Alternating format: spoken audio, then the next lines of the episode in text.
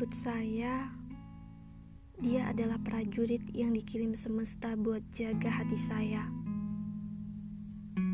Tapi segala pemikiran tentang dia itu salah. Dia bukan dikirim semesta buat jaga hati saya, tapi buat beri hati ini sebuah pembelajaran baru. Bahwa pengharapan yang dulu kini harus berakhir dahulu. Setiap manusia butuh jeda. Begitu pula dengan saya. Kita harus kuat sama apa yang terjadi, karena semua itu di luar kendali kita sebagai manusia. Pembelajaran baru untuk tidak kembali ke yang dulu ternyata emang lebih baik gitu, kan?